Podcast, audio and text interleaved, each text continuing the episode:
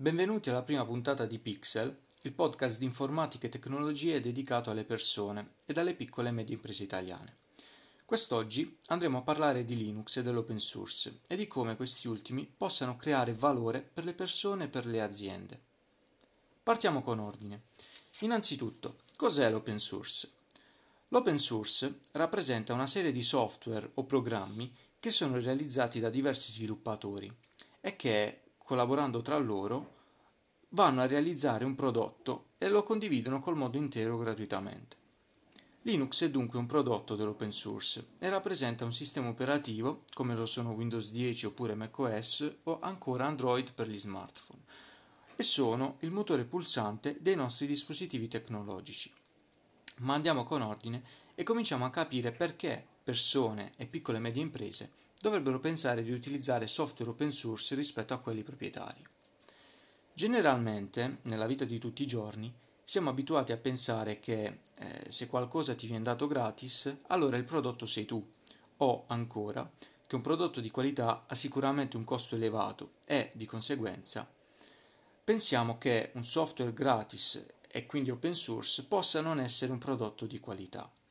Ebbene, ciò non vale, in quanto il software open source ha molti motivi per essere ritenuto migliore e più efficiente rispetto alle controparti proprietarie.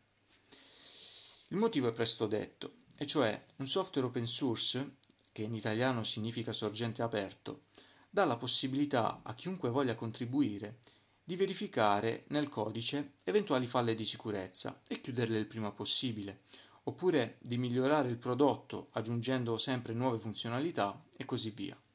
Inoltre, e questo è un motivo non meno importante, i software open source mettono ben in chiaro come questi funzionano, al contrario di quelli privati. E questo si traduce in un maggior controllo della nostra privacy, in quanto siamo sicuri di come vengono gestiti i nostri dati. Tutto ciò che abbiamo appena detto vale sia per i programmi di uso generale come gli, elaboratori di testo, eh, ad esempio i canonici Word ed Excel del pacchetto Office, che anche per i sistemi operativi Linux. Uno dei sistemi operativi Linux più utilizzato e che merita una menzione all'interno di questo podcast è sicuramente Ubuntu, che è quello più semplice da installare e utilizzare.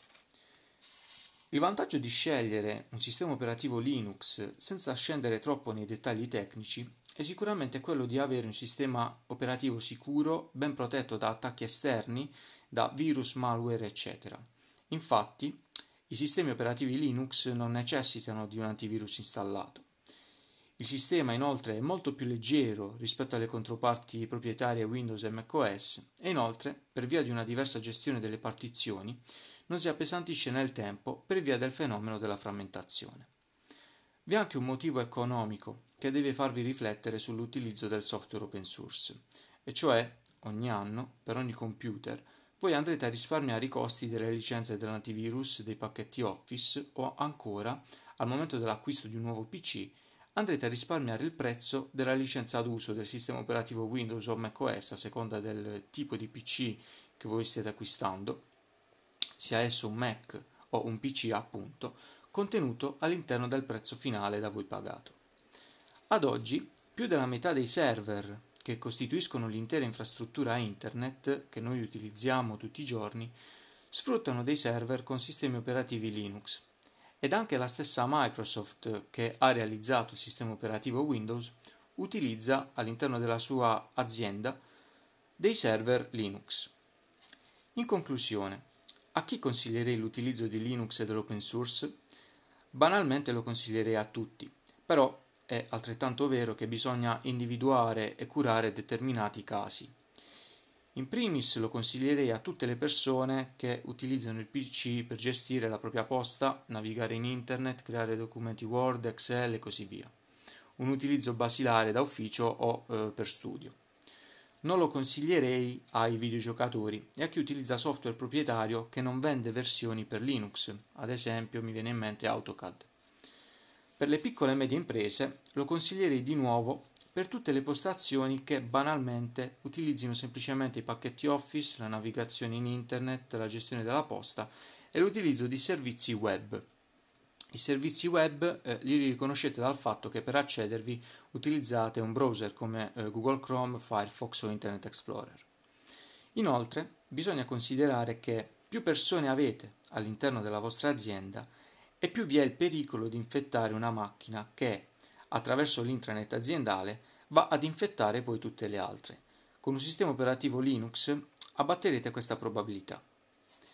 Il risparmio per macchina può superare le 300 euro e ovviamente non stiamo considerando tutti i vari interventi tecnici che con Linux sono nettamente inferiori per via del fatto che, come dicevamo prima, resta sempre veloce e scattante fulmineo, anche a distanza di anni dal primo avvio del PC. Vi ringrazio per il tempo che mi avete dedicato. Per avere più informazioni su di me potete visitare il mio sito www.francescoflora.com. Vi auguro una buona giornata e vi do appuntamento al prossimo episodio, sempre qui su Pixel. Ciao!